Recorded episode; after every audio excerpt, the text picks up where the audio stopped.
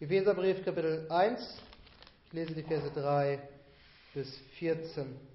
Gepriesen sei der Gott und Vater unseres Herrn Jesus Christus, der uns gesegnet hat mit jedem geistlichen Segen in den himmlischen Regionen in Christus, wie er uns in ihm auserwählt hat vor Grundlegung der Welt, damit wir heilig und tadellos vor ihm sein in Liebe. Er hat uns vorherbestimmt zur Sohnschaft für sich selbst durch Jesus Christus, nach dem Wohlgefallen seines Willens, zum Lob der Herrlichkeit seiner Gnade, mit der er uns begnadigt hat in dem Geliebten. In ihm haben wir die Erlösung durch sein Blut, die Vergebung der Übertretungen nach dem Reichtum seiner Gnade, die er uns überströmend widerfahren ließ in aller Weisheit und Einsicht. Er hat uns das Geheimnis seines Willens bekannt gemacht, entsprechend dem Ratschluss, den er nach seinem Wohlgefallen gefasst hat, in ihm. Zur Ausführung in der Fülle der Zeiten, alles unter einem Haupt zusammenzufassen, in dem Christus, sowohl was im Himmel als auch was auf Erden ist. In ihm, in welchem wir auch ein Erbteil erlangt haben, die wir vorherbestimmt sind nach dem Vorsatz dessen, der alles wirkt nach dem Ratschluss seines Willens, damit wir zum Lob seiner Herrlichkeit dienten, die wir zuvor auf den Christus gehofft haben.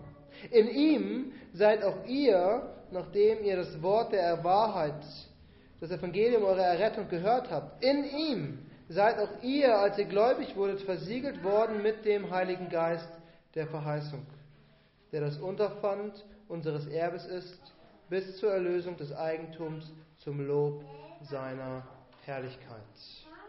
Lasst uns beten. Großer Gott, dein Wort ist ein Licht auf unserem Weg und eine Leuchte für unseren Fuß. Herr, lass dieses Wort hell strahlen heute Nachmittag.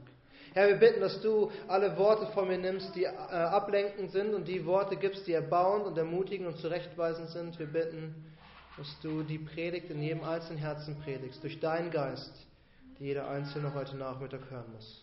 Und so beten wir in Jesu Namen. Amen. Heute Nachmittag werde ich euch ein Geheimnis verraten.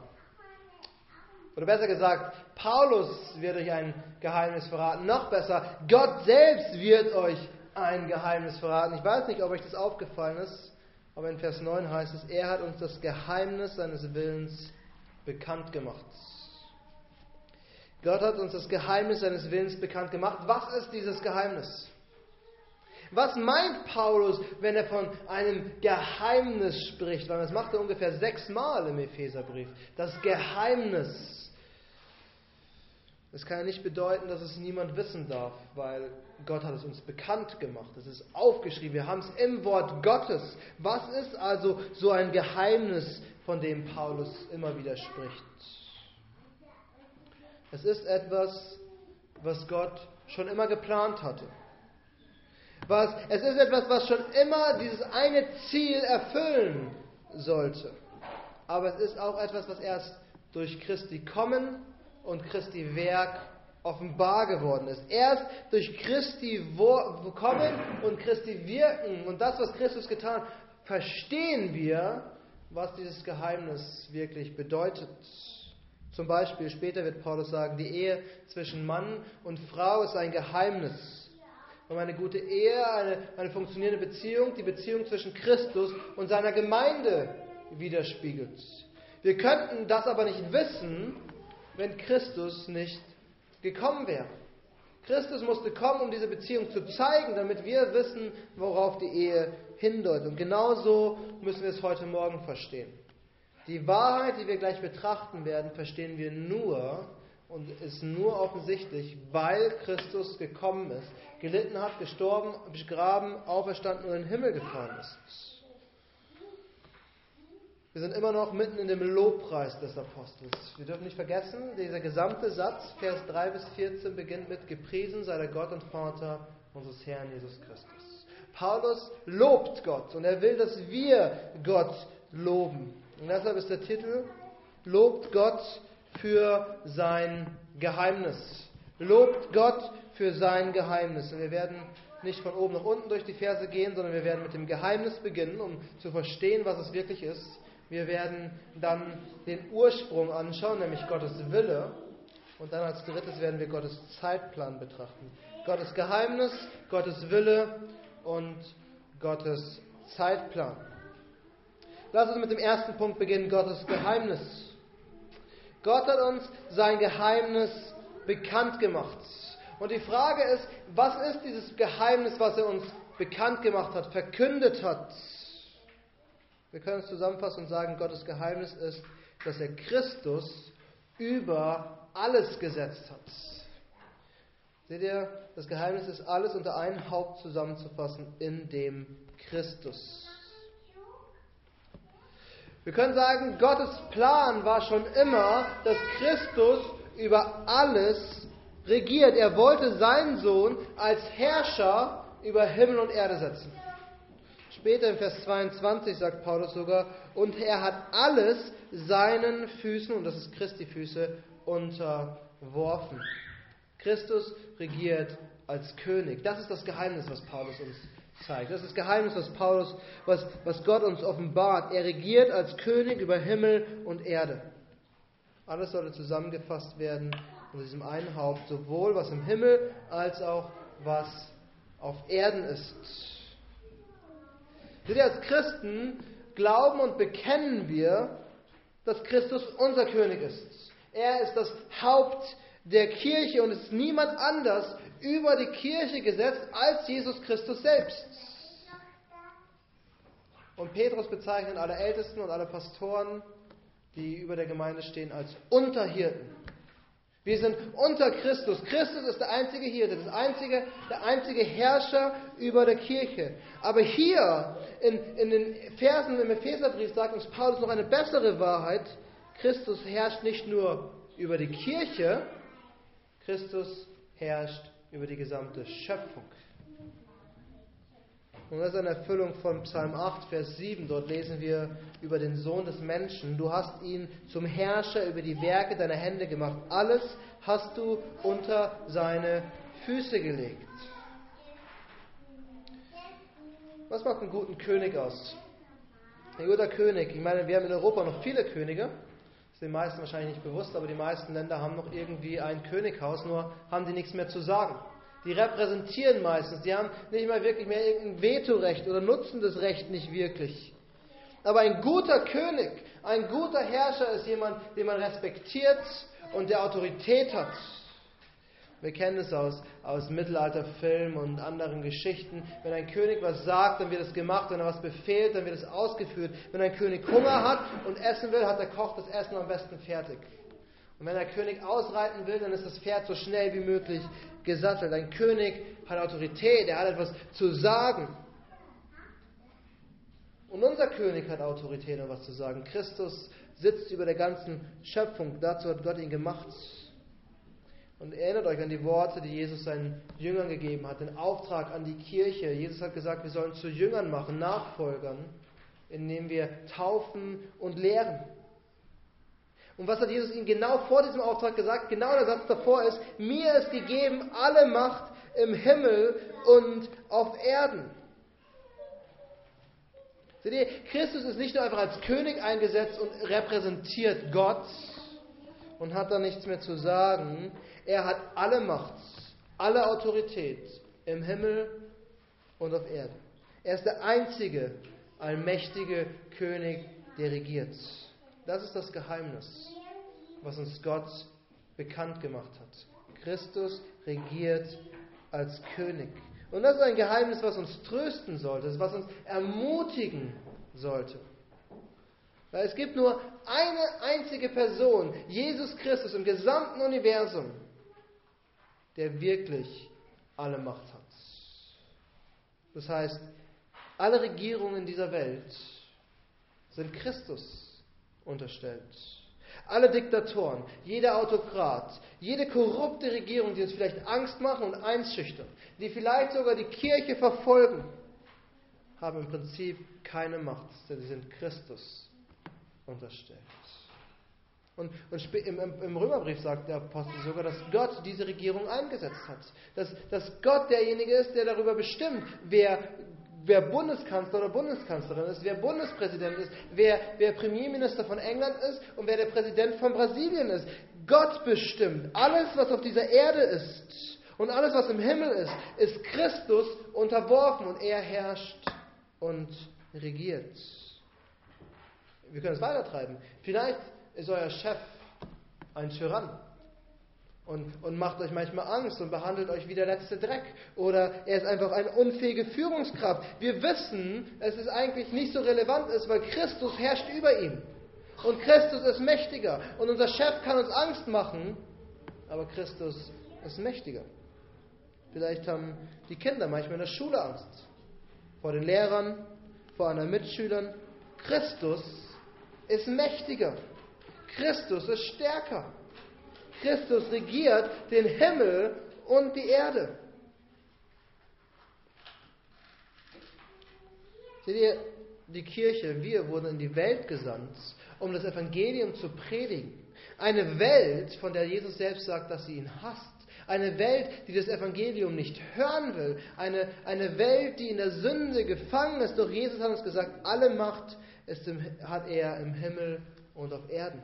Und er hat auch gesagt, dass er bei uns ist bis zum Ende der Zeiten. Christus ist bei uns. Der große König, den Jesus, den Gott eingesetzt hat, ist der große Herrscher, den er als Haupt über die Kirche gesetzt hat, der mit uns jeden Tag in unserem Alltag ist. Wir haben den mächtigsten, die mächtigste Person des Universums auf unserer Seite. Das Geheimnis Gottes ist, dass Christus über alles regiert. Und das tröstet uns. Das gibt uns Mut, das gibt uns, uns Freude. Aber Paulus offenbart uns hier mehr und je mehr wir in diese Verse reinschauen, umso mehr werden wir sehen, wie sehr wir Trost und Freude hier finden können. Das erste war Gottes Geheimnis und das zweite, was wir sehen, ist Gottes Wille. Gottes Wille. Seht ihr in Vers 9? Gott hat uns das Geheimnis bekannt gemacht und er sagt, es ist das Geheimnis seines Willens, entsprechend dem Ratschluss, den er gefasst hat. Das sind so typische Paulus-Worte, kann man sagen, so typisch biblische Worte, die wir immer wieder finden und wir lesen die und wir akzeptieren, dass es das Wort Gottes ist, aber wir denken selten darüber nach, was es wirklich bedeutet. Und wir erklären sie selten. Wir reden über diese Worte, aber wir, wir erklären sie nicht. Es ist der Wille Gottes nach dem Ratschluss, den er gefasst hat. Was soll es überhaupt bedeuten? Vor allem, wenn Paulus später, und das werden wir nächste Woche sehen, sagt, dass er alles wirkt nach dem Ratschluss seines Willens. Als erstes müssen wir festhalten, was wir hier lesen, ist der Wille Gottes. Das ist das, was Gott wollte und will. Christus ist nicht zufällig König geworden. Er war, es war und es ist Gottes Wille, und zwar Gottes ewiger Wille.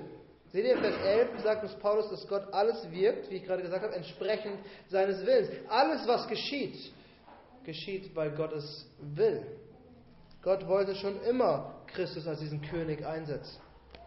Und das ist diese wichtige Wahrheit, die wir verstehen müssen. Wenn ich Kaffee trinken will, gehe ich in die Küche und koche mir Kaffee. Aber es könnte passieren, dass meine Frau schon Tee gekocht hat und ich mich dann dafür entscheide, lieber Tee zu trinken anstatt Kaffee. Wenn wir etwas wollen, kann sich das schnell wieder ändern. In jedem Jahr brauche ich unbedingt was anderes. In dem einen Jahr brauche ich unbedingt eine gelbe Hose. Ich will diese gelbe Hose haben, weil alle eine gelbe Hose tragen. Im nächsten Jahr brauche ich aber unbedingt einen pinken Hoodie, weil alle einen pinken Hoodie tragen. Und ich will diesen pinken Hoodie tragen. Das, was wir als Menschen wollen, kann sich in Minuten ändern.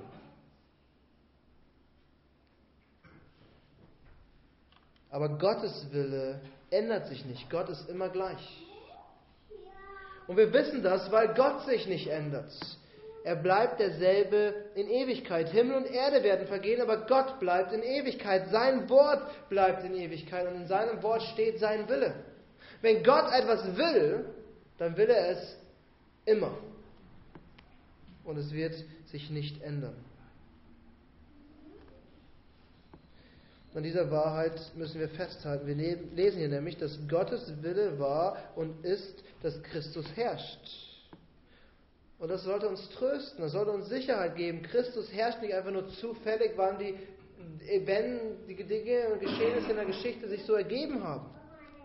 Es ist nicht einfach passiert und jetzt profitieren wir davon und wenn was anderes passiert, dann ist es vielleicht wieder vorbei. Gott hat nicht einfach nur gewonnen, als hätte es einen Kampf gegeben zwischen dem Guten und dem Bösen und Gott ist siegreich hervorgegangen und deswegen herrscht Christus. Christus herrscht als König beim Gott von Anfang an, in aller Ewigkeit, wollte, dass Christus als König herrscht. Entsprechend dem Ratschluss seines Wohlgefallens, den er gefasst hat in ihm. Und hier offenbart uns Gott zwei wichtige Punkte. Erstens, es gefällt ihm, dass Christus herrscht. Es war gemäß seines Wohlgefallens, entsprechend seines Wohlgefallens. Es war kein Kompromiss. Es war der Wille, der Plan, der Gott gefallen hat. Es, es, wir können sogar auf die Spitze treffen und sagen, es bereitet Gott Freude, dass Christus regiert. Es gefällt Gott, Christus als König einzusetzen. Und zweitens, es ist der Ratschluss, den Gott gefasst hat. Es war ein Entschluss. Gott hat beschlossen, Christus wird als König herrschen und deswegen ist es so passiert. Seht ihr, Gottes Wille ändert sich nicht. Wenn Gott etwas beschließt, was er will, dann wird er es durchziehen und dann wird es geschehen. Und diese Wahrheit sollte uns trösten, weil wir, wir einen der, den mächtigsten, die mächtigste Person, die je existiert und existieren wird, ist der König, der alles unter Kontrolle hat. Und dieser König ist unser König, der, der das Haupt der Kirche, unser Erlöser, unser Hohepriester, der zu Rechten Gottes sitzt. Soll uns mit Freude erfüllen, weil der allmächtige, heilige Gott es so geplant hat und durchgeführt hat. Er hat in Ewigkeit beschlossen, dass Christus in Ewigkeit regiert. Und wir sehen es im Alten Testament. Wir haben Psalm 8 zitiert. Es, es, war ein Psalm, Jahrhunderte bevor Jesus auf dieser Erde war bevor er in den Himmel gefahren ist, bevor Gott ihn eingesetzt hat als König, hat David schon vorausgesagt, dass Gott ihm alles unter seine Füße legt. Im Psalm 110 lesen wir, der Herr sprach zu meinem Herrn, setze dich zu meiner Rechten, bis ich deine Feinde hinlege als Schemel für deine Füße. Das Alte Testament sagt uns schon, dass Christus regieren wird. Sie, das Alte Testament nennt ihn nicht Christus, aber den Messias, den König, den Sohn Davids, den Erlöser. Und, das, und Gott hat diesen Willen nicht geändert. Das ist Gottes ewiger Plan und das sollte uns trösten. Das sollte uns immer wieder Trost geben, darüber nachzudenken, was ist Gottes Wille. Und, und, was ist das, was in dieser Welt geschieht? Was ist das, was sich die Politiker in den Kopf setzen? Oder vielleicht unsere Vorgesetzten? Oder vielleicht sogar wir selbst? Was ist das im Vergleich zu dem ewigen Willen, der vor, vor der Schöpfung schon existiert hat? Und er bis in alle Ewigkeit ausgeführt wird. Wir haben also das Geheimnis Gottes gesehen, wir haben den Willen Gottes gesehen und als drittes betrachten wir den Zeitplan Gottes, Gottes Zeitplan. Gottes Zeitplan. Von Vers 10 an habe ich schon gesagt, haben wir diese typischen Paulus-Aussagen, die typischen biblischen Aussagen zur Ausführung in der Fülle der Zeiten. Zur Ausführung in der Fülle der Zeiten. Was ist das für eine Sprache? Wer von euch redet mit seinen Freunden und sagt, ah, in der Fülle der Zeiten werde ich dann ins Café gehen und einen Cappuccino genießen. Kein Mensch redet so. Warum finden wir diese Worte in der Bibel? Was, was will Paulus mit diesen Worten ausdrücken? Wir haben gesehen, es war Gottes ewiger Wille und Plan, dass das, was geschehen ist, geschieht. Und was wir jetzt lesen, ist, dass Gott sogar den Zeitpunkt festgelegt hat, an dem es geschehen sollte. Der Zeitpunkt, an dem es in Erfüllung geht, sollte ausgeführt werden in der Fülle der Zeiten.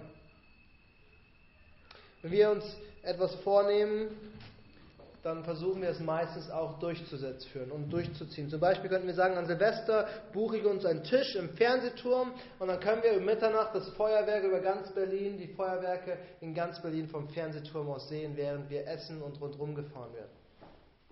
Aber es ist ein Plan, der ausgeführt werden muss. Das heißt, man muss den Tisch buchen. Wahrscheinlich ist man jetzt schon viel zu spät dran, um im Fernsehturm an Silvester noch einen Tisch zu bekommen. Man, man muss an dem Tag dorthin gehen, man muss hochfahren, man muss sich an den Platz setzen. Man muss diesen Plan, den man beschlossen hat, ausführen. Und Gott hat seinen Plan in aller Ewigkeit gefasst. Und in aller Ewigkeit festgesetzt, wann dieser Plan geschieht, wann es passiert, nämlich in der Fülle der Zeit. Oder wie Paulus im Galater 4 schreibt, als die Zeit erfüllt war. Als die Zeit erfüllt war. Gott will, dass Christus als König über alle herrscht. Das ist ein ewiger Wille. Kein Zufall, sondern geplant. Und Gott hat diesen Zeitpunkt festgelegt, an dem Christus anfängt, als König zu regieren. Wir wissen sogar, dass es einen Zeitpunkt gibt, wir wissen nicht wann, wir wissen sogar einen Zeitpunkt, an dem Christus die Herrschaft dem Vater wieder zurückgibt. Beim 1. Korintherbrief, Vers 15 sagt uns Paulus, dass wenn alles erfüllt ist, wird Christus diese Herrschaft seinem Vater zurückgeben, als die Zeit erfüllt war. Seht ihr, heute Morgen in Philippa 2 haben wir gesehen, Christus war gehorsam bis zum Tod am Kreuz. Und darum hat Gott ihn so sehr erhöht, dass alle Knie im Himmel und auf Erden und unter der Erde bekennen müssen, sich beugen müssen und als Zunge bekennen müssen, dass Christus der Herr ist. Um, um anders auszudrücken, was wir hier sehen, dieser, diese, diese, diese Herrschaft Christi ist ein Teil des ewigen Plans Gottes, des ewigen Plans Gottes, Menschen zu retten.